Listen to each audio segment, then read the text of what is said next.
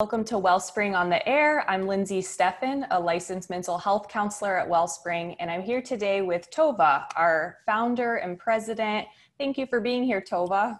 Thank you for doing this with me. I think we have an important topic today.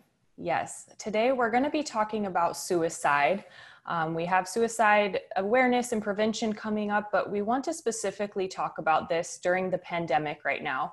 We're in the coronavirus pandemic there are just mental health issues skyrocketing right now. Yes. And we definitely want to address um, the severe depression that leads to suicide, suicidal thoughts, and um, hopefully educate our audience members who might be struggling themselves or have family or friends, co-workers who are struggling with some of these dark thoughts. So right, before- we we're not trying to. It is a sad topic and a hard topic, but it's important that we tune into it so we're able to take actions and for people we love and people around us or for ourselves if we find ourselves there. Absolutely. And the CDC, the Center for Disease Control and Prevention, they uh, released some pretty alarming stats that mm. just mm. in the last, let's say it was June of 2020, um, in one week, 11% of people who responded had seriously considered suicide as an option in the last 30 days. Um, so, out of 5,400 US adults 18 and older, um, they were polled, and more than 40% reported that they were having at least one adverse mental health or behavioral health condition. So, and you might want to talk a little, Tova, about the specific populations. Yeah, I, this was such an alarming statistic. It came out, published from CDC in, on August 14th and I was just stunned. We I teach on suicide on somewhat of a regular basis, and um, it's always a prevalent thing. There's always uh, a million people who die each year from suicide, according to the World Health Organization.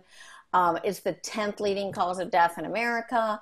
Um, every 12 minutes, somebody in America dies normally, normally by suicide. But these statistics blew my socks off. I, we are in a mental health pandemic. Um, 40% saying they have some mental health issues going on as a, re- a result of, of this that's happening, our, our pandemic. But one in 10, 11% in the last 30 days thought seriously thought about suicide. But let's talk about the other statistics within that because I, I was just of the 18 to 24 year olds, 25% seriously wow. considered the suicide in the last month. That's astounding. A quarter That's one in our, four. Yeah. Right are thinking about suicide. It's terrifying. You know, it is higher for those who are um, Hispanics were at 18%, uh, blacks were at 15%, and here are a couple other ones. Um, essential workers were at 21%. They're having a rough time. And unpaid caregivers of adults, so those taking care of the elderly or something, and they're not paid. It's not their job. This is they're trapped at home taking care of somebody. 30% had considered wow. suicide in the last three days. So yeah, we, we have to address this. Now, I, I don't I mean I know I'm being an alarmist, but the CDC alarmed us all first, and so those of us who are in this field, we just we have to dive in. Um, yeah. You asked about a couple other stats, just so we know them. Uh, men are more likely to die by suicide um, than women. Uh, women have uh, proportionately more attempts relative to their deaths, but but men by far succeed more. We don't really know all the reasons for that, um, but we can get to some of that later. I do think it's important to note that American Indian men are even higher than white men, um, mm-hmm. but it, it's those white men and those American Indian men who are struggling the most for a variety of reasons. Um, you know, there it, it doesn't discriminate by age. Uh, we actually don't call it suicide if it's uh, um, under five years old, which is terrifying that a little tiny child could do this. But mm-hmm. even there are even statistics for five to 14 year olds, all the way up to 85 and plus. And yeah. so um, every age has people who, who do die by suicide. Um, So Wow. So let's actually let's I think we talk about suicide, we hear about suicidal ideation, these different terms, but I think it'd be helpful for our audience to know how do you actually define some of these things. So let's just start with the definition of suicide. What is that, Tova? Yeah, so the the official one is when people direct violence against themselves with an, the intent to end their lives and they die because of their actions. So that one's kind of self-evident Um, but I do think it's important that we think about the words we use because, like, people say, "Oh, he committed suicide." That's actually no longer a very PC term, you know, mm-hmm. or uh, or even the term "successful suicide." You know, we just those have negative connotations. But committing suicide makes it a crime, and so you commit a crime, and and it, it is violence against yourself and somebody did die but we people who are doing this are not trying to commit a crime they're they're not killers. They are right. desperately attempting to escape something that for them is insufferable. And so we, we just want to take away those negative connotations when we talk about suicide. And so no longer we say death by suicide, not committed suicide. It would be how yeah. we would talk about it together. Yeah, um, and I can vouch for that even clinically with clients. Those who have had those suicidal thoughts or ideation, they don't see any other option. So, the, uh, of course, there's some cloudy thinking, mental health stuff going on, but it feels like the only way to find relief or to not feel these negative emotions is through death. And so think how severe you must, like how horrible you're feeling if that feels like the only option for you. So really it should spark a lot of compassion in us, I believe. Yeah. And, and it, people who are left behind often feel like you, you did this to me, you abandoned me. And those are not really the thoughts of I'm going to abandon my family or get revenge on my family. It's really um, they become so self loathing and depression that they may assume people are better off without them, falsely assume. Um, yeah. But but they're not again trying to create harm to their family because they don't care about right. people or any of those things. Yeah. Um, most yeah. suicidal people we find are deeply conflicted about ending their own lives. It's not something they want to do. It feels almost like a forced decision, are the kind of words I've heard. Um, they just don't see an alternative and that is so important to remember because because they're conflicted like that's how why we can intervene. That's why we can make a difference. If we can help them yeah. know there's a reason to stay alive or or there's hope for change then then we can enter in at that conflicted moment versus just assuming well they're suicidal and uh, and that's kind of a myth. They're suicidal so they'll find a way because they're determined. They're not determined they just can't see a reason to get out of the situation they're in. So it's important. Right. What about suicide attempt? How would you define that? Okay, this is a good one because um, it's a potentially self injurious behavior with a non fatal outcome for which there's evidence of some, some intent to die. So um, we can have a suicide attempt that has no injuries. Mm-hmm. And so it's important to know that. So I had a client once who drove her car through a guardrail on a parking lot on like the fourth floor. Wow. And um, it hit a second guardrail and didn't go over. So she had no injury. Her car had a little injury, but she had no injury. Yeah. Um, but that was definitely a suicide attempt. You know, there's evidence that she had an intent to die. So that's okay. a suicide attempt. Okay. And what about ideation? We hear the term suicidal ideation. Yeah, it's kind of like the the step before. It's like I'm thinking about it. And this is where we as therapists really take note, take action, know that this is a very, very big deal if someone's thinking about it. They may never make an attempt, but this is where we know we need to be worried and why we're doing this show. This, um, so it's the thoughts of engaging in suicidal behavior with or without the specific plan. It's I wish I were dead. I'm thinking about it. I'm thinking about death or dying or leaving or if I weren't here. And there's this recurring theme of, of, of a thought life about not being here anymore by dying by suicide. Sure. And I think even there, it can be more passive or active. I see mm-hmm. clients who have the, I just wish I wasn't alive, but they don't have a plan or an idea what to do. But it's just, if I died today, that would be fine. I'm so mm-hmm. miserable. It's kind of that passive ideation we have to look for as well. It is. And then all the way up to I have an active plan with, you know, a gun in my room and it's loaded and I'm ready. And right. you know, so that we have degrees of ideation for sure.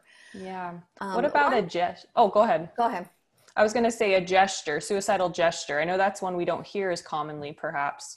Well, and we want to get rid of that phrase because okay. it really is a, a negative label it's kind mm. of dismissive. You didn't really mean it. It was just a gesture like a cry for help or wanting attention. And, and we basically say, and I know you agree with this, if there's a quote gesture, if there is any of this ideation or attempt, it is real. Because right. if you need attention for that, there is a major issue happening. Mm. And even if it's quote manipulative, there's still a mm-hmm. major issue because people who are in a right. good state don't do that. And so, regardless, is worth taking very seriously and, and, not dismissing. It's a dismissive idea. Oh, it was just a gesture. You know, they didn't mean it. It's it's severe, and we need to treat it as such. Yeah, it's still a cry for help, no matter if, you know, whether it was a serious idea to do it or not, they're still asking for some intervention. Absolutely. Mm-hmm. Okay. What about non suicidal self injury? Well, you I think it's important to know that that you can do self injury for reasons other than suicidal uh, as the goal. So, mm-hmm. for cutting is the most common, where I I cut myself, I'm not really, it's not really with an intent to die. It's an intent to release or express pain that I can't express in another way. Or it's an attempt to feel pain because I'm so numb because of things that have happened. So so that's a little different. It's just as dangerous, just as important to be responding to people who are self-injurious, they're doing dangerous behavior on a regular basis, whether it's their drug use or driving reckless, all sorts of things, you know, but it may not, oh, the point is you could have injury that you really wasn't about dying. It was about another goal. Right. But yeah. And I always watch those as a clinician because those yeah. can be, you know, stepping stones or steps towards then more severe ideation. But yeah, some people who cut or have self injury, they're not thinking of dying. It's just that emotional release of pain, like you're saying. So, okay.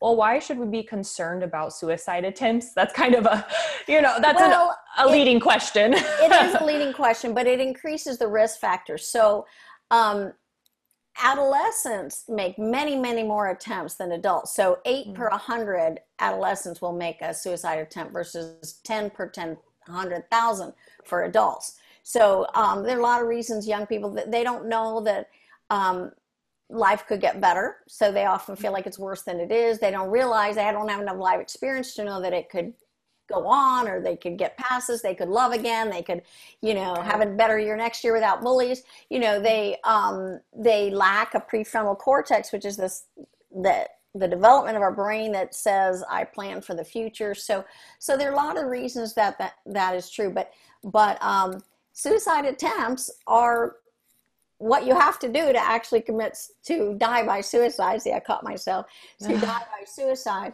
and and so um, it is a predictor of a future event where they are successful again i don't want to use successful where they die by suicide. So yeah it's hard because we've heard these words for years in tv shows culturally and i know even as a practitioner i have to rework my verbiage absolutely. I'm working at it. I'm working i teach this stuff.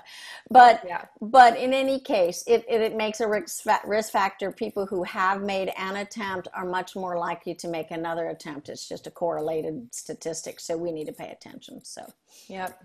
Okay, well, we're actually, this is a great stopping point. We're going to take a short break, but please tune in for the second part of our show. We're going to talk a little bit more about self care, strategies, how to actually practically deal with these feelings of distress that lead to suicidal thoughts or attempts. So, I'm Lindsay Steffen with Wellspring on the Air, and we will be right back.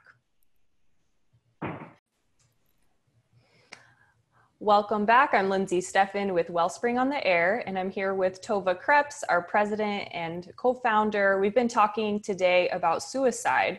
Um, during this global pandemic with the coronavirus, mental health statistics are on the rise. We have a lot more depression, anxiety, and definitely more thoughts of suicide, as we reviewed in our uh, previous segment of the show, just the CDC released some very alarming statistics. So we want to take time to address this together. Um, so let's just dive right in. Tova, what are some of the risk factors for suicide? How do we know we should be concerned? Yeah, and so it's interesting because risk factors are different than warning signs. So, very quickly on risk factors, these are things that statistics say have a higher correlation with people who die by suicide. So, um, very quickly, having had a prior suicide attempt, mm-hmm. um, depression, or a mental health disorder, actual mental illness, substance abuse. And you can see why that's a risk factor because you're not making good judgments when you're under the influence, right? Right. Um, a family history of mental health or substance abuse disorder. Um, so that's not that it's a genetic trait. It's important to know that. Um, but but but having a mental illness might be like bipolar disorder or obsessive compulsive disorder. Um. But then the secondly similar is uh, the fifth one was a family history of suicide, mm-hmm. and that has more to do with sometimes a belief system. Well, my mother did it, maybe it does run in the family. You know, it's, it's almost a self predictive thing. This is something that happens in my family, and so it can be normalized in some sort of um, uh, not good way. Yeah. Um, the sixth one is having a history of trauma, violence, or abuse. Um, those traumatic events do, can distort our thinking. They can make us feel more helpless. Uh, maybe PTSD symptoms may be too hard to live with because of those uh, traumatic events. I know you do a lot of work in this. Did you want to add anything on that? Yeah, I think um, for sure when we have trauma and kind of untreated trauma, we are mm-hmm. just, we're not ourselves. And so our thinking is all governed by triggers. Everything in the world might trigger us people, places, things, smells. And so it becomes unbearable to even exist in the world. And severe depression, anxiety, PTSD kind of drives people to feeling like the only way to escape this horror is to die. And I've heard things mm-hmm. like that. And luckily we do our treatment. People realize oh there is an alternative obviously healing. But sometimes if they haven't been exposed to counseling or mental health resources they actually don't know that's an alternative to right. not feel this way without suicide. That's right well, other risk factors, and again, risk factors don't mean somebody's going to die by suicide. They just mean the statistics say there's a, a, higher correlation. So, having a gun in the house, I think that's about access to an easy way. It's it, yeah. you know to to die.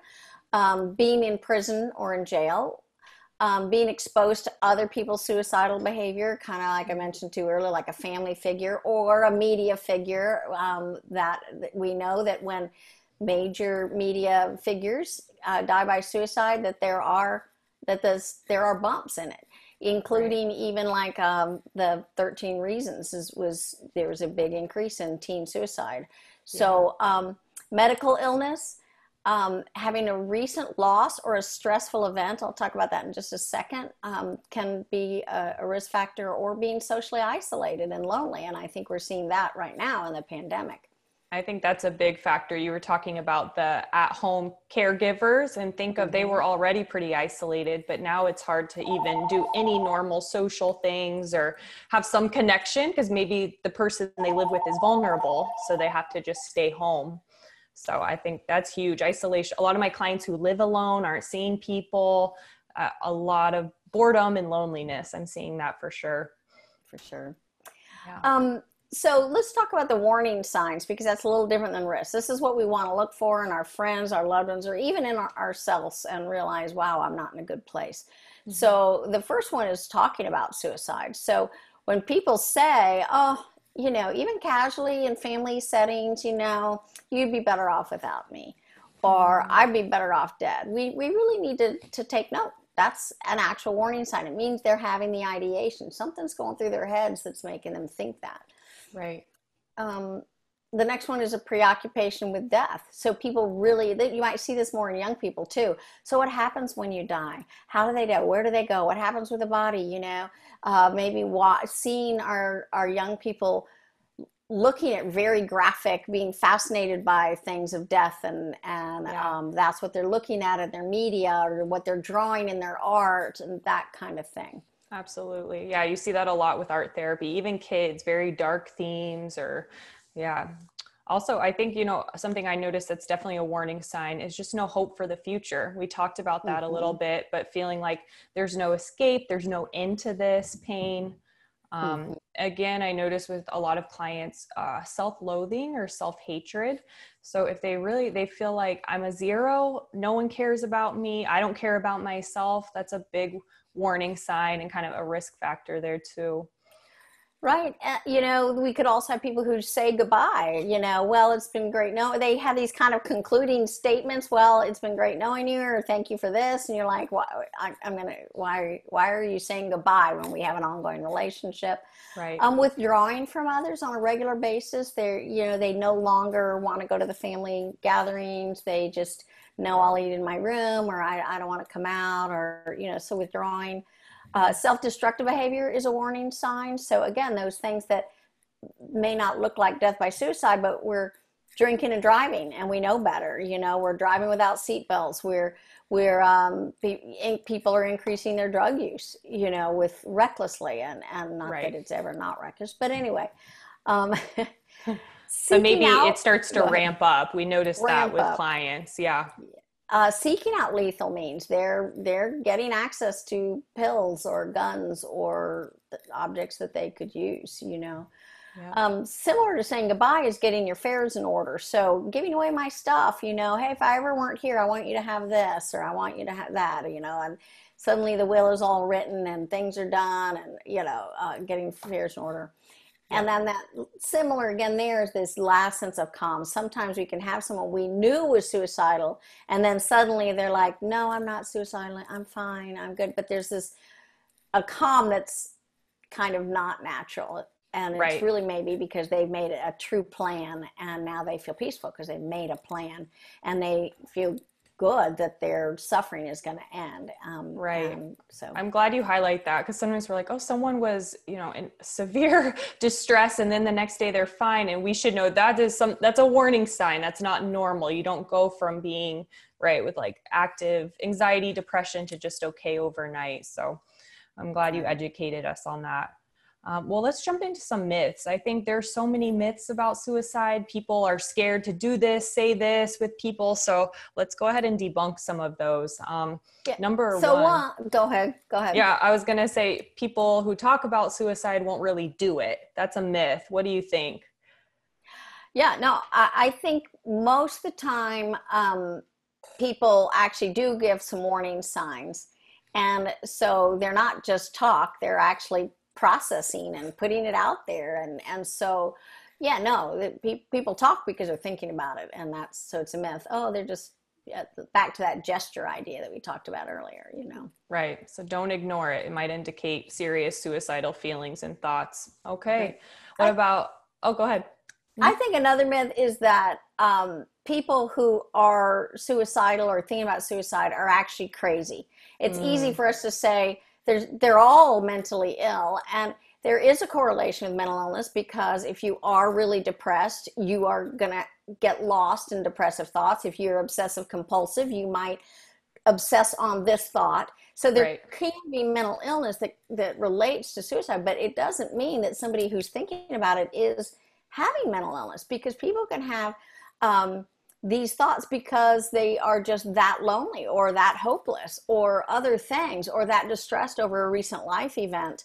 Um, yeah. And that doesn't mean there's something that there is mental illness. There may be, but there may there may not be. You know, and so kind of dismissing yeah. it like, oh, it's just those people, whoever those are, which is half of mm. us. You know, but um, right. is important when we not do that. Yep, absolutely. A, a, third myth I know I've heard is that, you know, if someone's going to kill themselves, you can't stop them. Nothing's going to stop them. So, what's the fact there? That's definitely a myth. Yeah. And I think sometimes afterwards we realize we did a lot of things and we still couldn't couldn't prevent it so i want to have mercy on the people who you know who later like oh i should have done something else um, it can be true that that people who are determined at some point we we can't stop them but on the on the pre end is really not true at all. It goes back to that ambivalence. People really don't want to die as much right. as they want the suffering to stop, or they think it won't, or they can't do, they feel trapped or hopeless. And so, um, lots of things can stop people because if we give them hope, if we tell them they matter, that there's an answer, or there's professional help, or things can be done that will make their life different or positive, and God's will for their lives to love them, and He has plans for us, and things like that. There are many, many things that can prevent someone from taking those actions. Yeah. Well, that leads me into our next myth is that people who die by suicide are unwilling to seek help. But that is a myth because we see that more than half of people who have committed suicide or these studies of suicide victims, they actually sought medical help in the six months prior to their deaths. So yeah. more than half. There that that's a population that is not wanting to die necessarily, but again, don't see another way out. Yeah, people do seek help. They may not get the right help, or they may not have been able to stick with it, or afford it, or or get into it. But but it doesn't mean they're not trying in any way to do something different uh, right. to make their lives better. Yep. So that leads us to our last myth, and this is one I really love to talk about. So talking about suicide might give someone the idea. That is so not true. So please tell us a little about that, Tova. Yeah. Um, we don't give them an idea. They already have the ideas. What it does is it takes it out of a secret into something that can be hand, handled and talked about. If we bring it up and they're like, no, I, have never really thought about it, then it's like, okay, I was worried about you and I, now I know not to be. Right. And all they know is that you care. But but this idea that you're going to plant the idea that I, if the ideas aren't there, they're going to be like, what are you talking about? You know? And if the ideas right. are there, they're going to feel so relieved that someone noticed and cares and there's an opportunity to talk. The secret is very dangerous. So we need to move it out yeah. of the realm of secrets into yeah the other a little shout out to my parents of my teen clients i think that's it's a big fear to, to ask their teens about those thoughts but yeah over and over the teen once they're in my office they want to talk about that because again they don't want to die most of the time so yeah all right well lindsay we um we have way more to give. We're going to make this into two shows. So I, okay. I think I want to wrap up with yeah. one little piece. And then when we have the second part of the show um, that our listeners can tune into and, and hear, which is lots of practical ways to intervene. We need to spend more time there. So um, I'm going to give an overview of it and then we'll do a part two. All right. Perfect. Let's so the overview is this that people, why do people die by suicide? And how can we help? So the biggest so they come in kind of categories. One is they they die by suicide they take an action to end their lives because they have unclear thinking. That is the mental health issue. They are depressed and so their thinking isn't isn't solid. All they can see is the negative. They are have ocd and they are stuck on the thought or they're bipolar and they're swinging with a manic or a depressive state, or they're using substances and so they're not in their right mind at the time. So, the answer to unclear thinking and how can we help is to help them get professional help because right. all of those need professional help. But that's not the only reason people make this choice. Uh, a second is that they have unbearable circumstances in their minds that's how they see it. And again, it may not be mental illness at all, but they have a belief that their circumstances are unbearable. So we have this high rate of white men who die by suicide, right? Well, it's often following their exposure of a moral failure or a bankruptcy. It's their worldview of themselves. And if it falls apart for some reason, they they believe my family's better off with my insurance money. My family is better. There's a belief they cannot bear the circumstances of the exposure. Um, right. It may be another uh, um, unbearable circumstances might be abuse. So it might be a youth who's living with bullying and they think that I can't bear this bullying anymore. Or um, abuse victims who are in their homes, whether it's an adult with a domestic violence or a youth, and it's like I can't, I can't bear it anymore. Right. Um, another unbearable circumstance that, that can relate to suicide is ha- life after a trauma or a loss. It's like I cannot see my life with this change, yeah. without this person, with this event in my past, with this experience. I can I don't have a picture of myself, and this is just a normal stage of grief, because part of the grief process is eventually to be able to see yourself continuing after the loss. But right. some people don't get past that um, or a terminal illness. So all so all these things are unbearable circumstances. And how do we help those people? We give them love at the time, and we give them hope that they can life can go on. Absolutely. And when people are around and loving us really well, and life can go on, and they help paint that picture for us, honey, we can still love you even if you failed or went bankrupt. You know, we yeah. can still be here for you even though this loved one's gone and others are here. And so, so that's what we do. And then the third broad category, besides unclear thinking, unbearable circumstances, the third one is um, hopeless a hopeless future and in that one again the elderly the isolated people in chronic illnesses we need to give them hope that their life can still have meaning while they're here, while they're suffering uh, to those around them.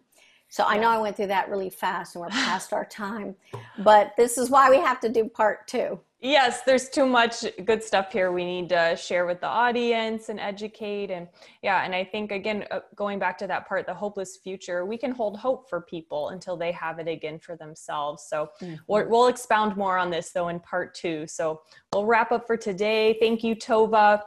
And we will definitely, if you have any questions or concerns, reach out to Tova. She's very open to communicate with our audience. Her email is Tova, T O V A, at wellspringmiami.org. Visit our website, wellspringmiami.org, and check out our other resources, podcasts. Um, and we will just have to wrap up for today, though. We're out of time. So I'm Lindsay Steffen with Wellspring on the Air because hearts and minds matter.